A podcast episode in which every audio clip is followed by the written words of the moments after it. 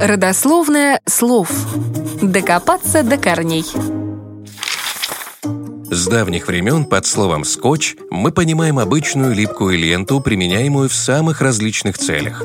У скотча множество функций, и в своем развитии это изделие эволюционировало от приспособления для покраски машин до теплоизоляции в луноходах.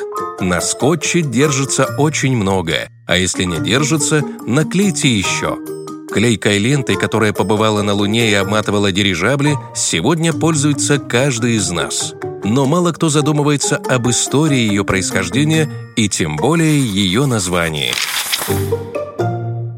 В начале 20 века в США жил-добыл простой американский парень Ричард Дрю. Ричард гастролировал с музыкальной группой, играя на банджо. Вскоре он заработал необходимую сумму и поступил в университет Миннесоты на специальность инженера и вскоре устроился в Миннесотскую горнодобывающую и производственную компанию лабораторным техником. Компания занималась изготовлением наждачной бумаги, и когда был изобретен новый влагоустойчивый наждак, Ричард был послан предлагать эту продукцию по автомобильным мастерским.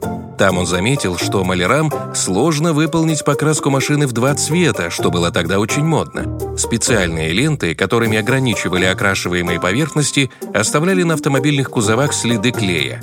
Наблюдая за процессом, Дрю предложил свой вариант и принес автомобильному маляру для испытания гофрированную бумагу с нанесенным по краям клеем, который был смешан с глицерином. Она хорошо приклеивалась к разным поверхностям и также легко с них удалялась. Маляры тут же принялись испытывать новое средство, но из-за того, что клей был нанесен лишь по краям, бумага отходила от поверхности и коробилась. Дрю вернули ленту с фразой «забирай свой скотч».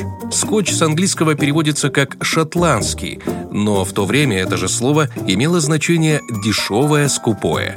Это была отсылка к стереотипной бережливости, якобы свойственной шотландцам. Вскоре Дрю доработал свое изобретение, и оно получило признание во всем мире. Но вот название скотч к этой липкой ленте прилипло навсегда.